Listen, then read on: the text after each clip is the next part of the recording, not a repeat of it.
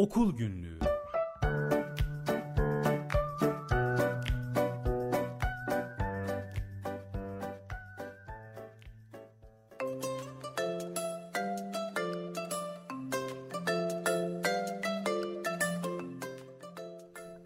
Merhaba sevgili dinleyiciler, Radyo 1'de Ankara'dan seslendiğimiz Okul Günlüğü başladı. Programı hazırlayan Ayla Sert, teknik yönetimde Feyyaz İşleyen, mikrofonda ben Selvi Karakoç. Bugün de saat 17.30'a kadar sizinle birlikte olacağız. Programımızda yine önemli bir konuyu konuşacağız, değerli bir konukla sevgili dinleyicilerimiz. Eğitimin önemi malumunuz, eğitim sistemlerinin önemi de gün geçtikçe kendini gösteriyor zaten dünyada. Ve teknoloji yüzyılımızda artık çok daha hızlı ilerliyor. Hepimiz duyuyoruz yapay zekayı da, yapay zekanın yaşamımızın farklı alanlarda kullanımını da. Bugün eğitimde yapay zeka konusunu işin uzmanıyla konuşacağız. Yaşar Üniversitesi Fen Edebiyat Fakültesi Matematik Bölümü öğretim üyesi, Merkezi Planlama Koordinatörü Doçent Doktor Refet Polat telefon hattımızın diğer ucunda. Sayın Polat, hoş geldiniz yayınımıza. Selvi Hanım, çok teşekkür ediyorum. Hoş bulduk. Kolay gelsin. Hepinize çok teşekkür ediyorum. Nazik davetiniz için öncelikle teşekkür ediyorum. Size ve tüm dinleyicilerinize sağlıklı bir gün dileyerek başlamak istiyorum. Aynı dileklerle biz de teşekkür ediyoruz size. Kolay gelsin bütün çalışmalarınızda. Yaptığınız çalışmalar çok kıymetli, çok önemli. Son projeniz neydi, eğitimdeki yeri nedir, onların hepsini konuşacağız ama yapay zeka sözünü de çok sık duyuyoruz. Eğitimde kullanıldığını da artık biliyoruz. Yaşamın çok hızlı değiştiğini de gözlüyoruz. İçinde yaşarken bizi de koşturuyor teknoloji bir yandan ama şöyle toparlayarak gidelim diye bir de sizin yapay zeka tanımınızı aktaralım dinleyicilerimize önce. Ne dersiniz, olur mu? Peki, çok teşekkür ediyorum sevgili Selvi Hanım. İsterseniz siz 100 yılımız dediniz, ben de isterseniz hikayenin başlangıcına götüreyim sizi birlikte. Gidelim. Bundan tam 100 yıl önce 1921'de aslında Karel Capek'in yazmış olduğu Rossum'un Akıl Robotları kitabıyla başlıyor hikaye.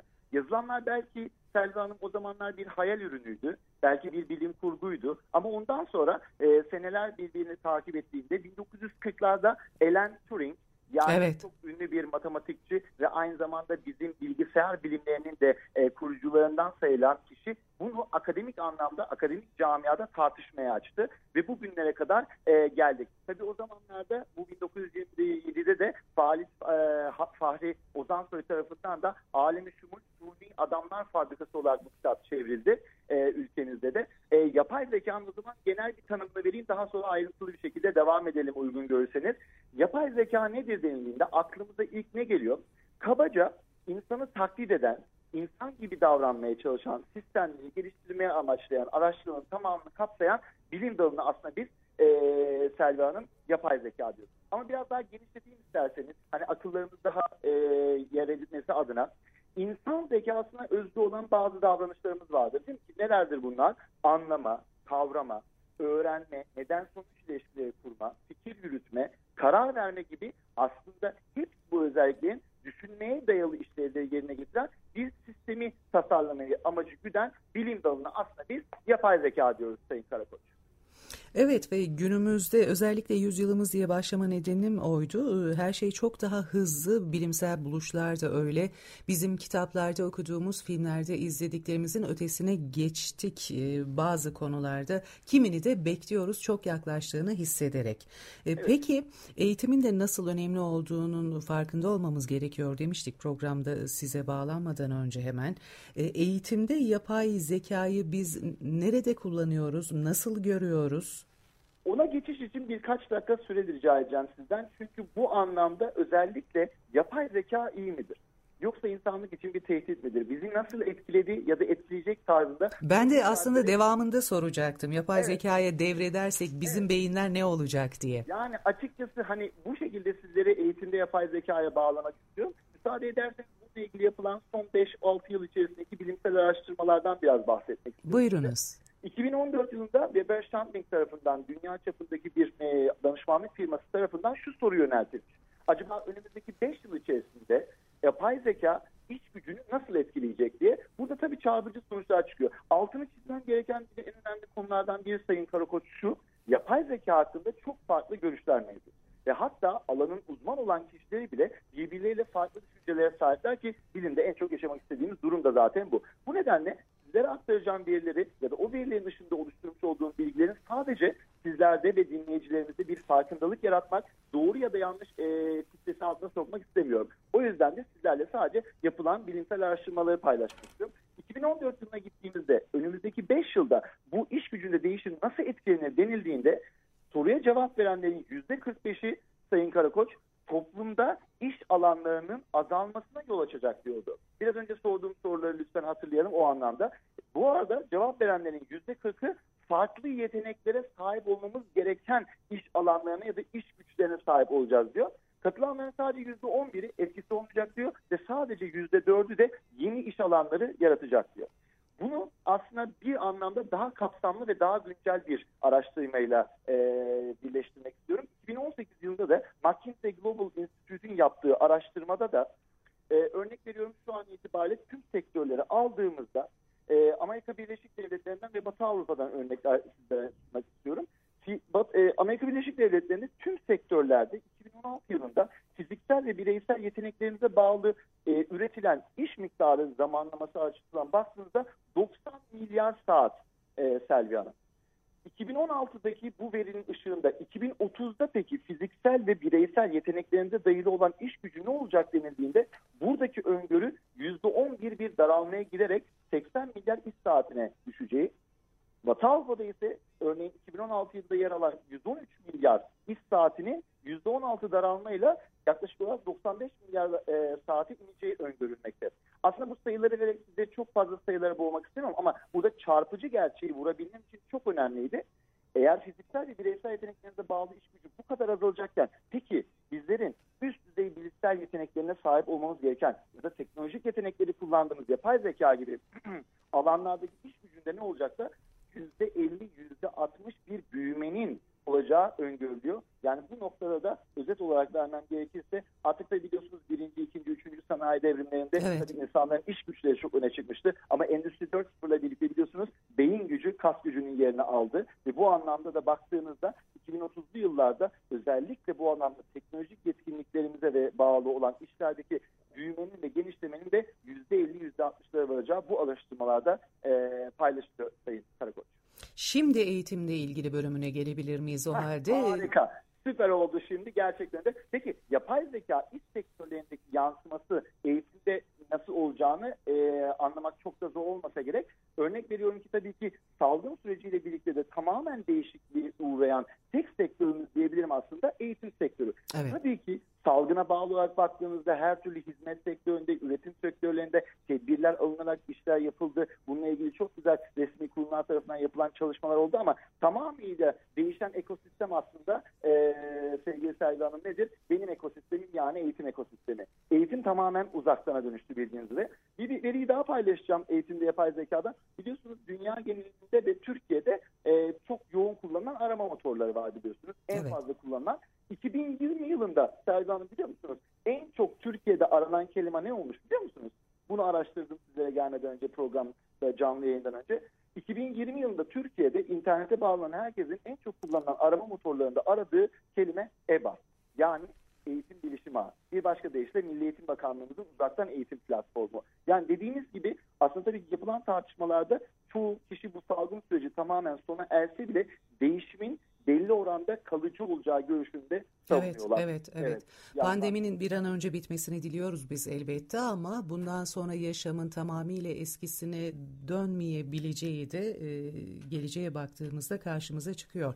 Peki evet. Hani biz yanımızda, yöremizde bilgisayarları kullanmaya başladık. Cep telefonları, işte öncesinde hesap makineleri vardı. Çok geniş alamayacağız vaktimiz dolayısıyla ama evet. Biz o cep telefonlarında eskiden bütün numaraları aklımızda tutarken nasıl olsa hemen geliyor gözümüzün önüne diye numara bile ezberlemiyoruz. Yakınlarımızın numaraları bile sorulduğunda bir anda aklımıza gelmiyor artık. Çocuklar da bilgisayarla çok haşır neşir oldular. Şimdi bilgisayar destekli bir eğitimden söz etmek mümkün. Uzun zamandır elbette yaşamın bir gereği ve gerçeği olarak bu normal bir yanıyla. Bir de yapay zeka diyoruz. Farklı mıdır bunlar birbirinden? Birlikte mi ilerlerler? Ve bir öğrencinin gelişimi için yapay zeka ya da bilgisayar ne kadar yaşamında olmalı? O konularda ne dersiniz bize? Harikasınız. Çok güzel bağlayacağız şimdi onu sevgili Selvi Hanım. Şimdi hiçbir şey eskisi gibi olmayacak sözlüğünü çok fazla kullanmam. Ama değişime kesinlikle hazırlıklı olmalıyız. Yani dijitalleşmeye baktığımızda artık 2000 yılından sonra doğmuşların, yani doğumlarını gerçekleştirenlere verilen ismi biliyor musunuz? Onu sizinle paylaşayım. Onlara dijital yerliler deniyor. Evet. Ne oluyor Selvi Hanım? Siz de ben dijital göçerler oluyoruz. Yani teknolojiye sonradan adapte olmaya çalışan kişileriz bizler. Ve bizlerin aslında ne kadar bilgisayar okul yazarları yetkinliği artsa da bizim aksanımız dijital yerli olmadığımızı ele veriyor. Örnek veriyorum, yeğenim henüz daha 5 yaşına varmadı Zeynep. Okuma yazma bilmiyor ama benimle dijital ortamda iletişime geçebiliyor. Evet. Cep telefonundan bana direkt sesli mesajı gönderebiliyor. Ben mesaj attığımda beni tanımasa dahi bilmese dahi bu dönüşümü yapabiliyor.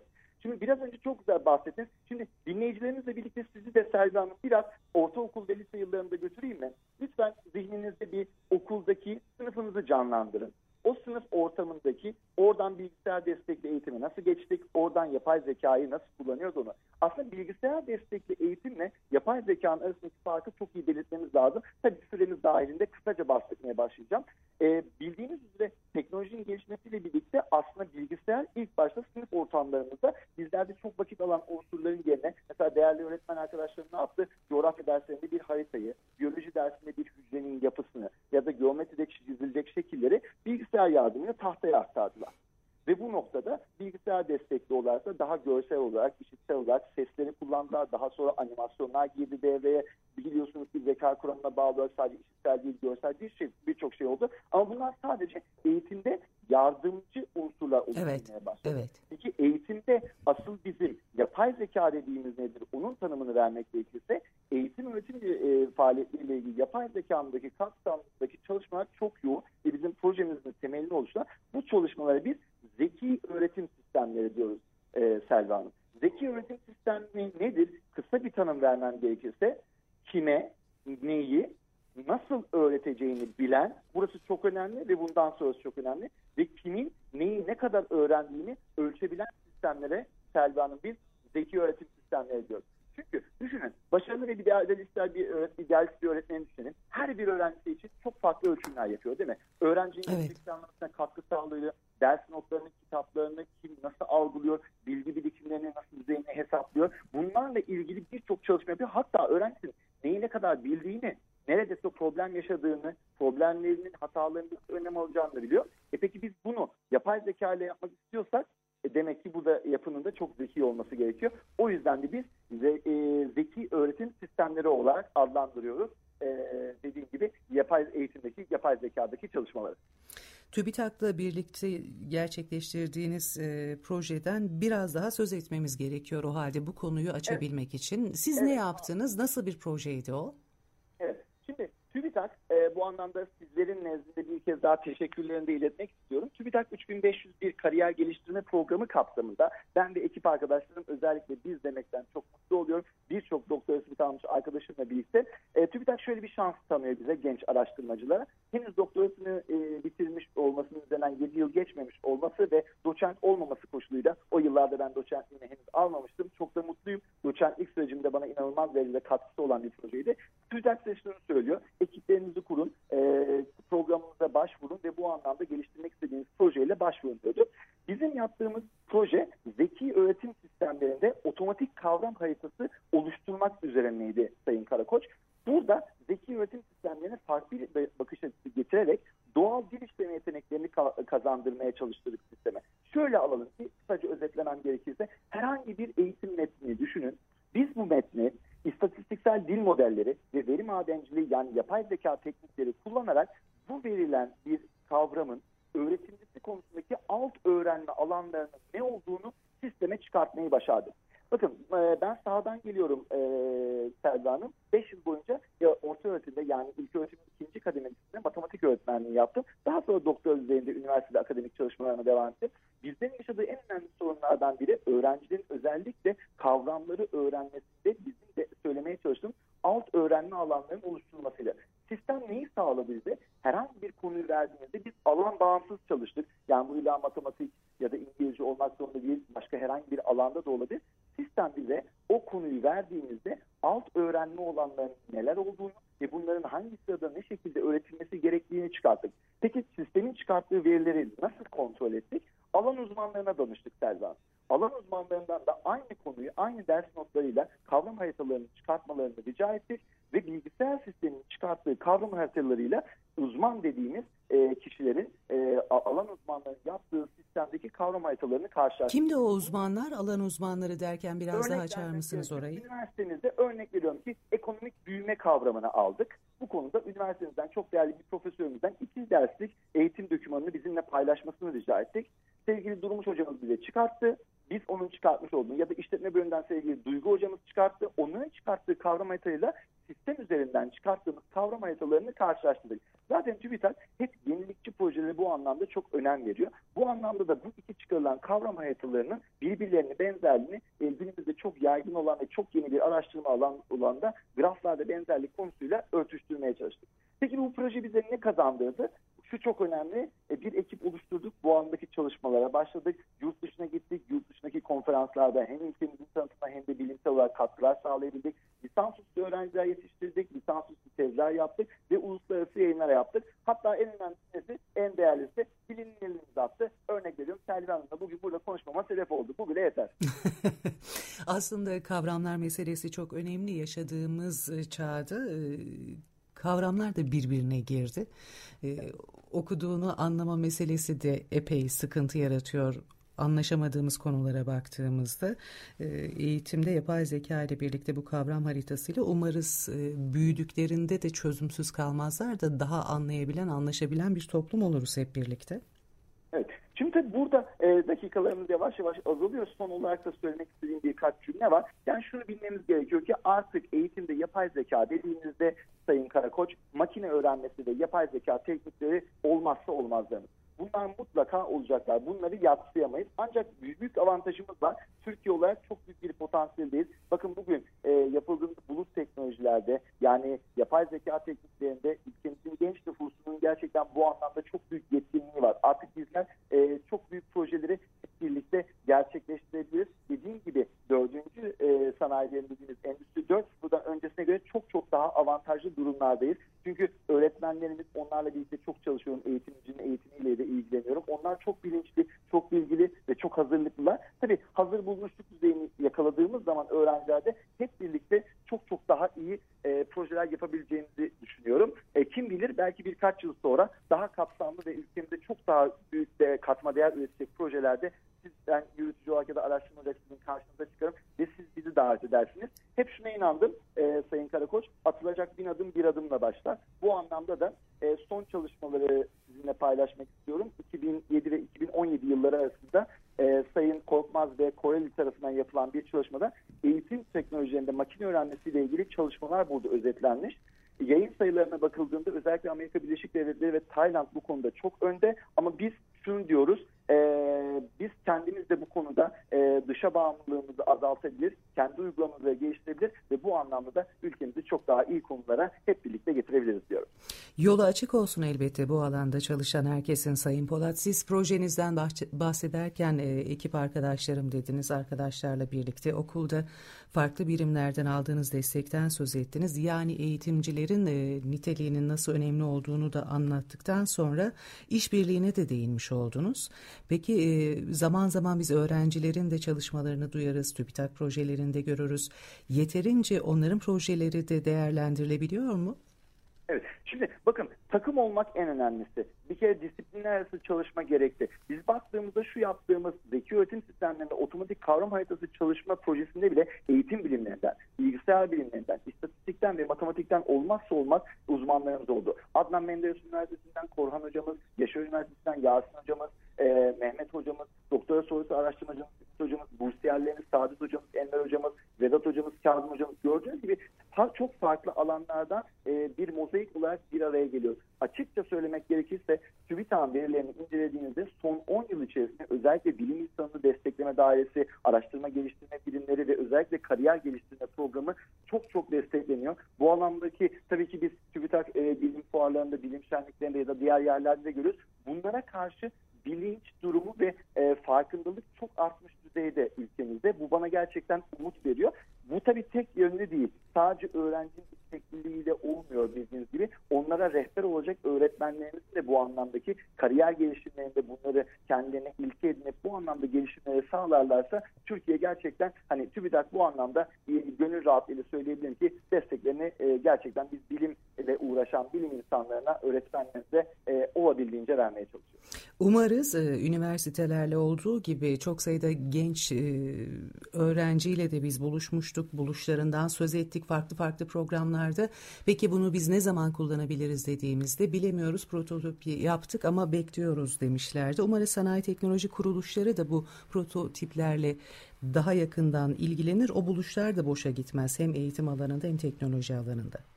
Çok haklısınız. Çünkü bunlar dediğiniz gibi üniversite, sanayi, kamu ve eğitim sektörü baktığımızda bunların hepsinin birlikte olması lazım. Naçizane bizler de üniversitelerde açıkça söylemek gerekiyorsa bunu yapmaya çalışıyoruz.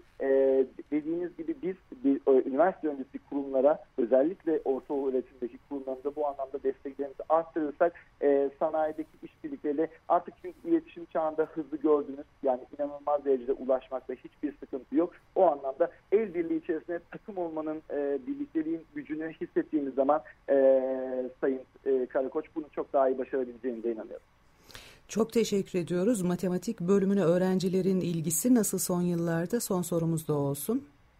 Evet, açıkça söylemek gerekirse yani bakıldığında temel bilimler ülkemizde bakıldığında tabii ki şu an hak ettiği seviyede değil, ama bununla ilgili olarak da özellikle teşvikler ve burslar verilmeye çalışılıyor. Yani yeni dijital yerlerde matematik ve özellikle temel bilimlere olan ilgi çok fazla düzeyde değil. Son yıllar gerçekten bizi bu üzüyor. Ancak şunu söyleyebilirim, buna alternatif olarak biz özellikle temel bilimlerdeki lisans üstü seviyedeki çalışmalara ağırlığımızı verebiliriz. Eğer lisans düzeyinde bunu yapamıyorsak ben hiçbir zaman karamsarlığa düşen bir insan değilim. Hiçbir zaman pesimistik de olmuyorum. Evet, matematik, fizik, biyoloji gibi temel bilimlerde yok ama var olanları daha iyileyebilmek için belki lisans üstü eğitim düzeyinde bunların arttırılması, projelendirilmesi ve projelere bağlı olarak yayın ve buna bağlı olarak lisans üstü üretilmesi büyük avantaj sağlayabilir. Kolay gelsin. Bütün çalışmalarınızda yolunuz açık olsun ekip arkadaşlarınızla. Çok teşekkürler Selvi Hanım. Çok mersi. İyi akşamlar dileriz. Hoşçakalın. İyi akşamlar. Sağ olun. Yaşar Üniversitesi Fen Edebiyat Fakültesi Matematik Bölümü öğretim üyesi, Merkezi Planlama Koordinatörü Doçent Doktor Refet Polat'la eğitim ve yapay zeka ilişkisini ve son gelişmeleri konuştuk. Böylece bir programın daha sonuna geldik. Okul günlüğü sona eriyor. Hepinize iyi akşamlar diliyoruz.